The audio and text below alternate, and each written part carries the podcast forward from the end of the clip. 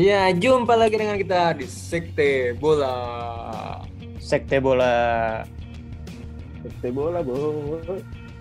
Sekte Bola banget nih. Kali ini ada gua Cakra Gumilar, ada gua Ocha, sama gua Bulen.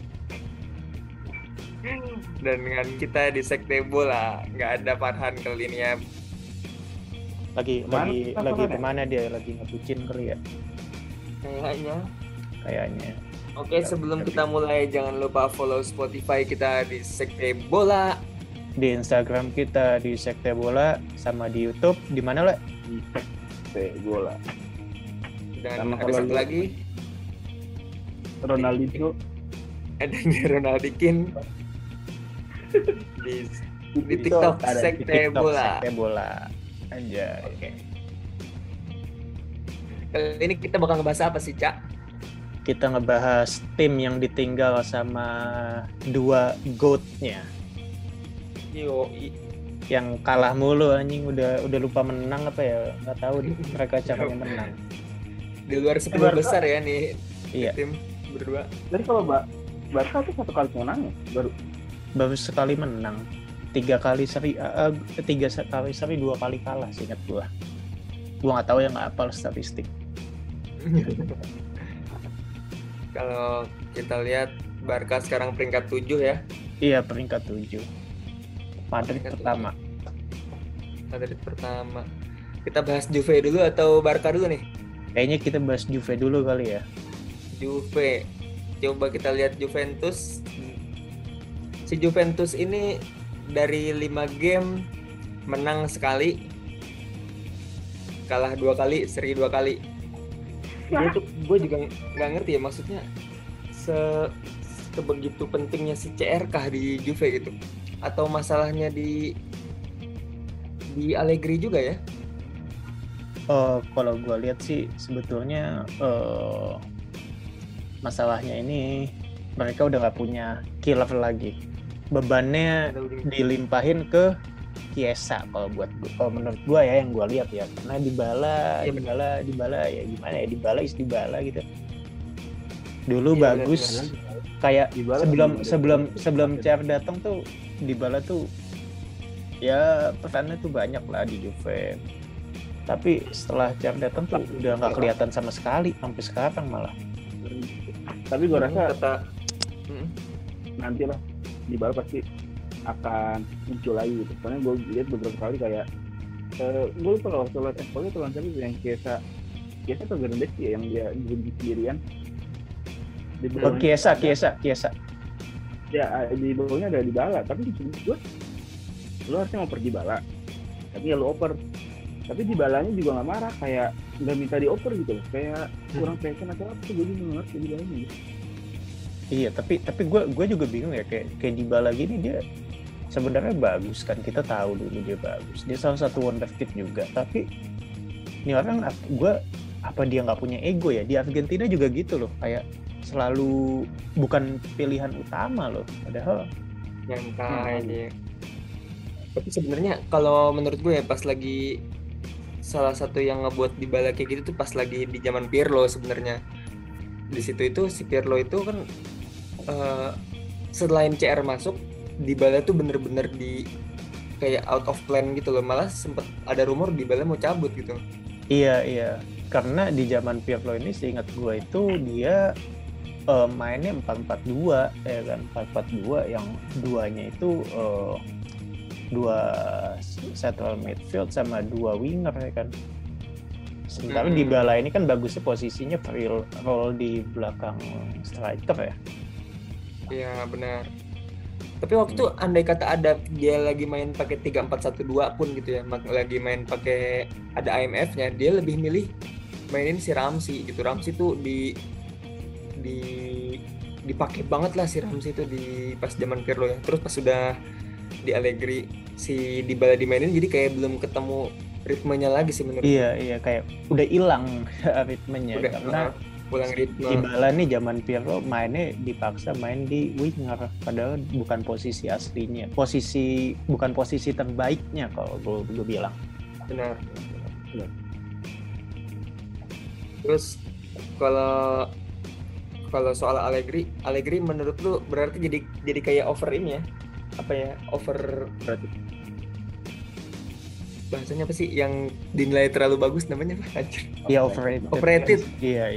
Sorry.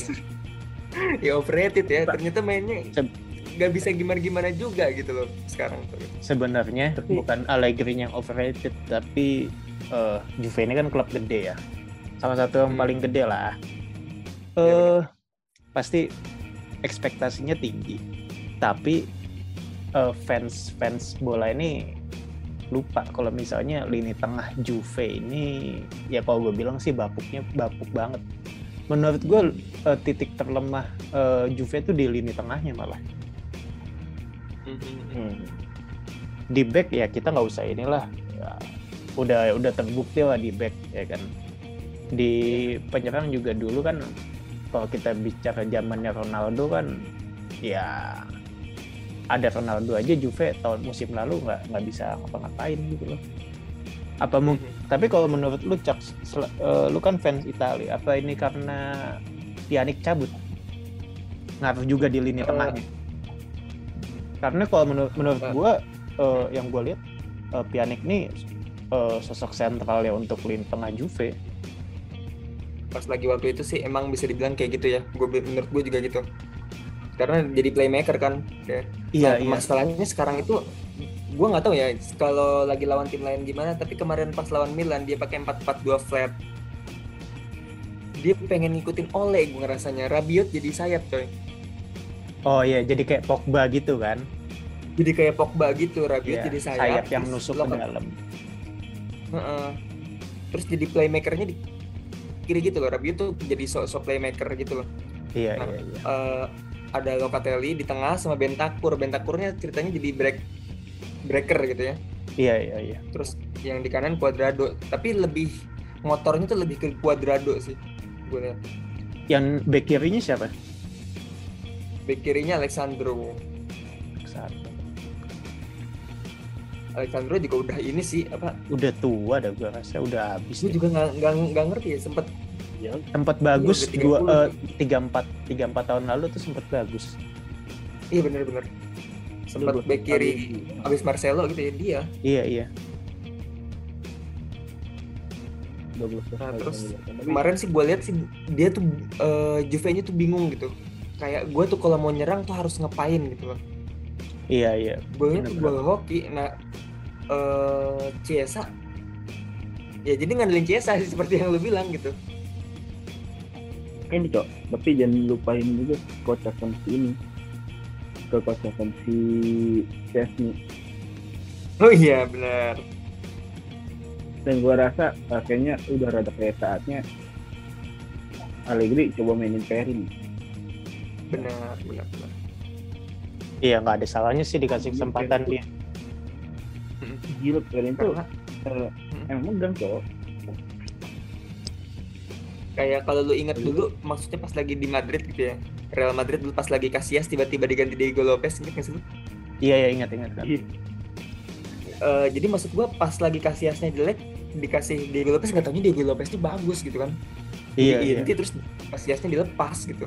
Tapi kalau menurut gue ya Perin ini sama kayak siapa lagi kiper Argentina MU itu kan bagus tuh, jadi cadangan mulu. Iya benar. Iya. Padahal dulu di dia juga di MU statistiknya kalau main tuh bagus ya, cukup bagus lah untuk banyak pengganti ya. Terus di dulu 2014 jangan lupa juga dia juga salah satu yang bawa Argentina ke final lah. Benar. Terus kalau kita lihat pas Ronaldo pergi kan di depannya ada Morata sama Dybala ya. Iya. Terus Chiesa sama Moise Kean. Jadi Kean tuh sekarang lumayan dia nggak inti sih, cuman lumayan bisa ngacak-ngacak gitu. Iya, jadi apa super sub lah istilahnya ya. Super subnya dia. Cuman tetap aja sih gimana ya? Juve-nya masih belum punya lini tengah yang bagus ya untuk supply bola ke depan ya. Benar, playmaker dan lebih ke identitas diri sih, Cak. Maksud gua, mainnya kayak gini gitu loh. Oh, gua mainnya kayak gini. Masih belum sih. Apa jangan-jangan Juve ini perlu untuk beli Pogba lagi ya? Iya, gue juga sempat ngedenger tuh. Iya, gosipnya lumayan. Tapi jangan Pogba lah. Emang apa, Le? Kayaknya Pogba mau cabut, mau antara ke PSG atau ke Juve. Cuman dia itu lagi bukan skill apa ya? Tapi kayak gue udah saing nih. Gue ngerasanya sih gitu. Cuman ini loh, apa namanya? Kan udah ada Fed, Le, di MU. Tapi ada gosip juga loh, by the way, Matthijs de Ligt nih dengan kondisi Juve yang sekarang lagi lagi down begini ya, lagi goyang banget. Bagus nggak sih buat masa depannya dia? Sekarang kan dia tuh di usia sekarang tuh harusnya naik daun lah. Lagi ini harusnya. Iya, harusnya dia naik daun lah di usia dia sekarang. Jadi bisa menurut lo berdua gimana? Mending dia out atau gimana tuh? Jadi si De Ligt itu kan dia udah berguru lah bisa dibilang ya, sama guru Cikil ini ya. Iya. Bisa dibilang kalau andai kata dia pergi, kalau bagi De Ligtnya itu oke banget sih. Jadi maksud gue dia udah berguru cabut ke tempat yang lebih baik gitu. Karena sekarang juga jadinya udah ditinggalin gitu kan. Iya. Tapi kalau emang sampai terjadi nih si De Ligt itu cabut, Juve-nya kasihan banget sih, nggak punya suksesor gitu. Iya. Rugani iya, udah setengah aneh gitu. Udah nggak kebukti juga. Iya, udah nggak kebukti gitu karena udah sering dikasih kesempatan coy. Iya. Gitu sih kalau kata gue. Cuman kalau bagi De Ligt-nya menurut gue mendingan cabut. Ah, kalau cabut. Menurut lo berdua kira-kira kemana tuh? Lo Le, gimana? Kalau kata gue De Ligt harusnya kalau cabut tuh ya ke Madrid, tapi kalau kata gue ke Madrid itu dia back. Iya kalau mau cabut tapi secara back terus juga Juve lagi goyang kan. Gue yakin sih Juve akan naik karena menurut gue Inter sama Milan tuh belum punya apa-apa buat mengungguli Juve sebenarnya. Iya. Dilihat dari kuat dan lain. Emang Inter lagi rada mengungguli sih, dapat makan gratis. Terus juga dia masih sempit lo taro dan tadi lain-lainnya tuh yang gue Juve lebih bisa cepat gitu. Iya. Balik lagi. Kalau lu gimana, Cak? Kalau kemana kata gue yang penting jangan ke Liga Inggris.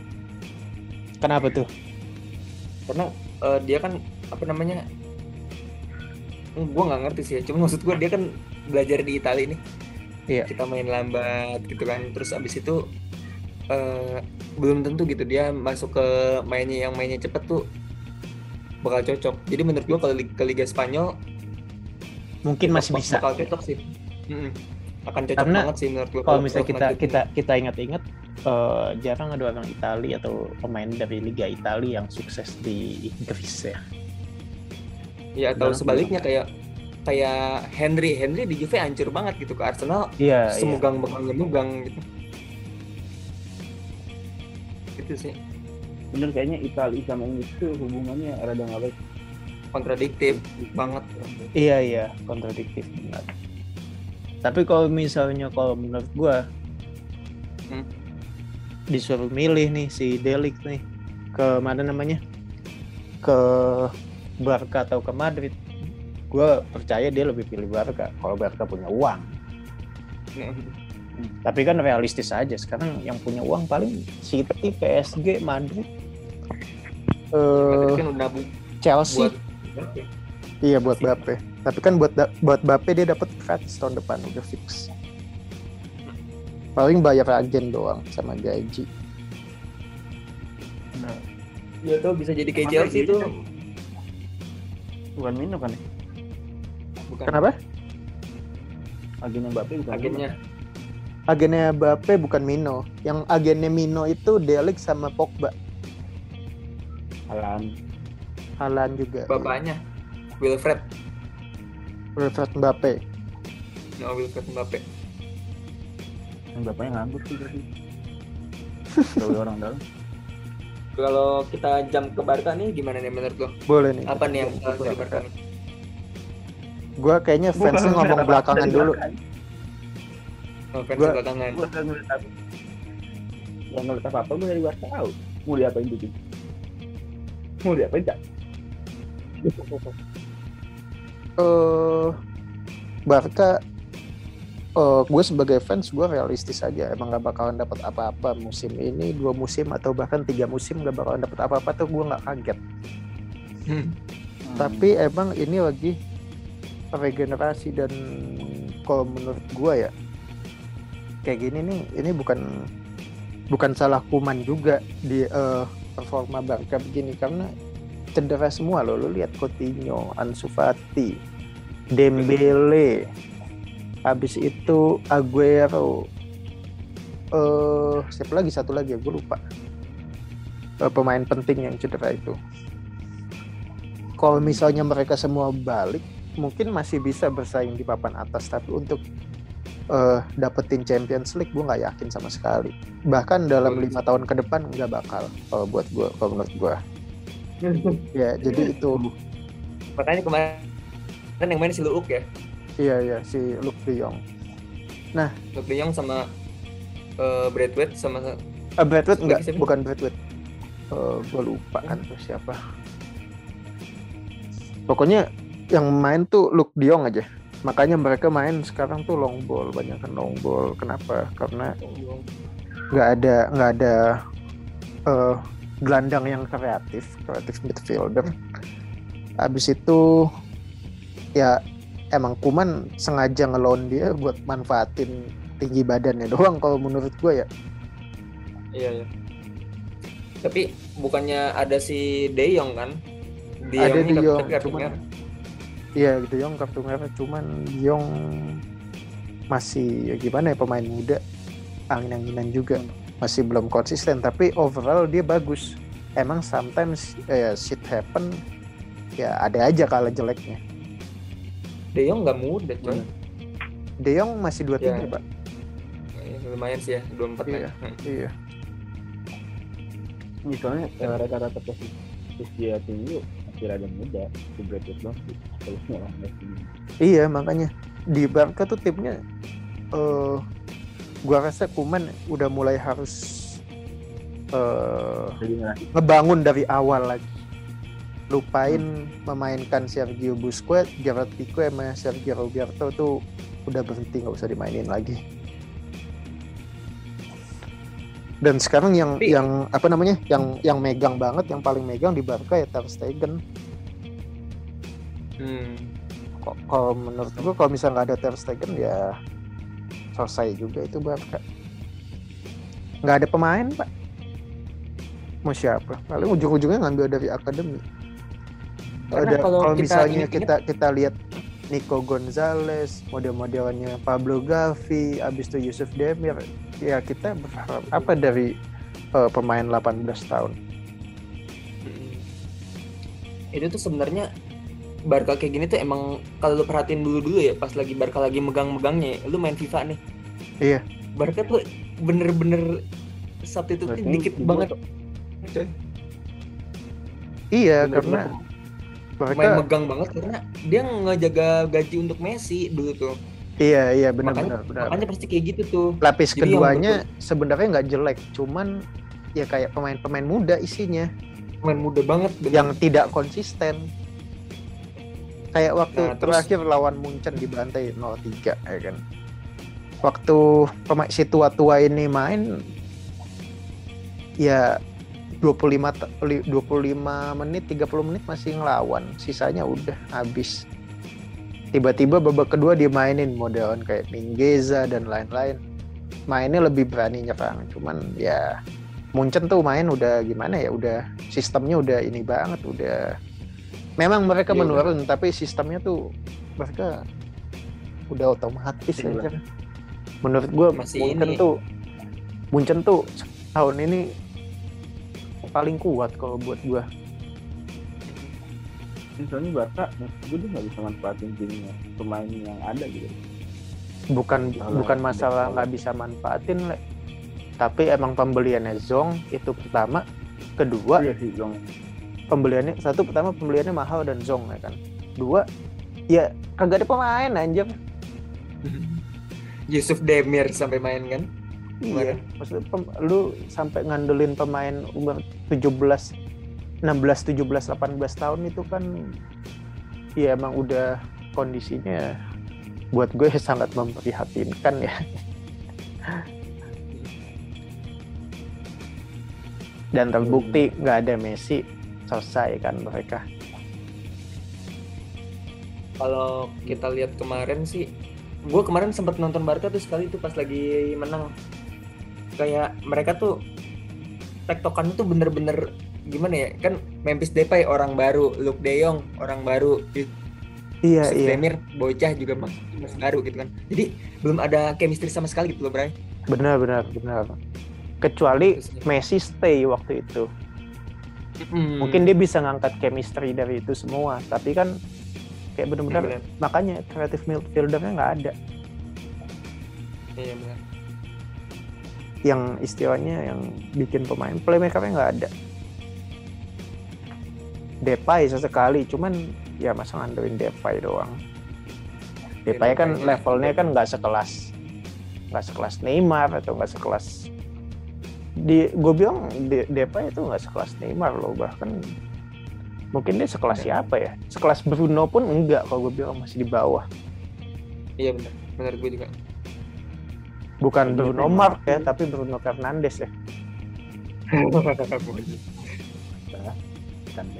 Sekelas ini kali, sekelas si Morata ya? Enggak lah. Depay itu mungkin sekelas. Oh. Kelas Son Heung-min kali ya? Iya yang jago doang tapi nggak mampu ngeraih gelar gitu. Iya nggak mampu ngangkat tim lah. Coba deh lu lihat deh Son tuh sama kalau misalnya nggak ada Ken tuh mainnya gimana? Makanya waktu si siapa Son ngegolin yang Spurs lawan City tuh menurut gue golnya dia gol hoki sih. Gitu.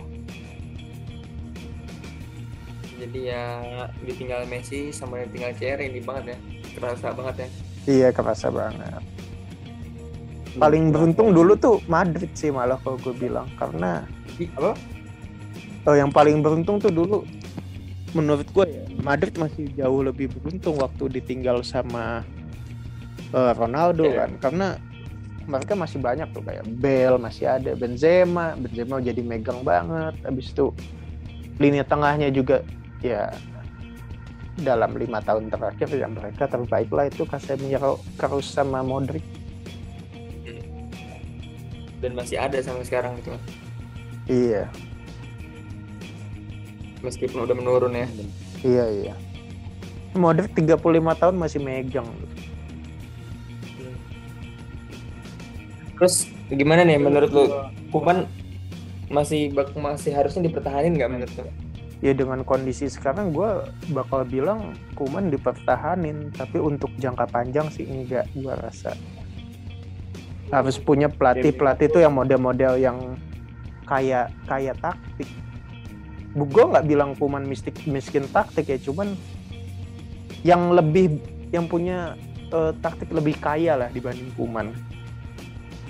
Conte enggak. Conte tuh menurut gue lebih ke apa ya, dia bisa ngangkat tim, dia keras, dia tegas, dia gue nggak bilang konten jelek sih, cuman nggak akan cocok karena Barca nggak akan cocok. Napasnya tuh bukan 3-5-2, 3-4-3 bisa sih kalau dipakai 3-4-3 sama si konten di situ. Iya ini pasti 3 back, tapi kalau menurut gue sampai kapanpun Barca tuh nggak cocok dengan formasi 3 back.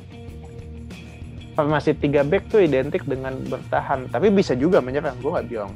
Cuman identik dengan bertahan, tapi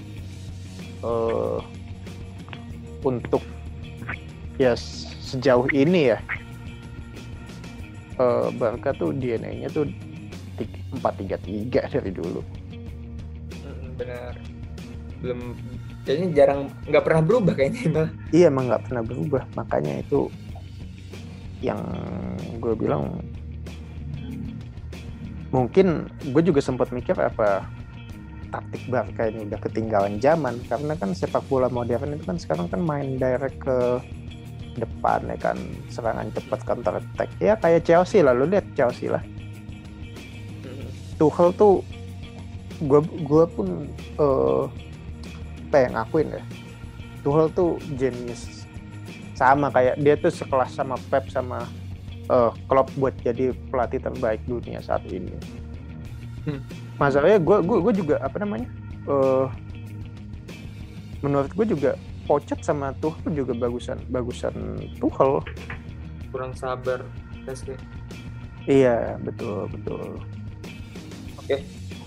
Jadi kira-kira ada tambahan lagi nggak nih? Kayaknya segitu dulu kali ya dari kita. Ya, cukup tuh ya, harus hancur sih. Ya. Berarti lu sebagai fans Milan senang banget dong, Cak. Seneng aja gue mah. Karena masih ada Inter ya. Juga emang dari zaman kapan juga. Apa? Karena masih ada Inter ya. Makanya seneng ya, aja. Kalau seneng banget pun tuh. Maksud gue gimana pun Inter tuh masih ya 2010 lah terakhir dia juara champion. Juve tuh mau gimana pun juga dari zaman jebot gitu. Iya, dia terakhir juara champion malah 97, lebih lama. Makanya. Padahal jadi finalis 2 kali kan. Iya. Iya, padahal dia final 2 kali. Sayang aja ketemunya Madrid lagi baik. Iya, Madrid tahun baru kalau ya. Barkanya lagi MSN ya. Ya, oke, jadi itu aja. Jangan lupa follow Spotify kita di Sekte Bola. Di Instagram kita di Sekte Bola, sama di YouTube kita di mana, Le? Sekte Bola. Ronaldinho jangan lupa TikTok di Sekte Bola juga. Sekte Bola juga. Ciao. Oke, jumpa lagi dengan kita di Sekte Bola. Bye-bye. Bye-bye.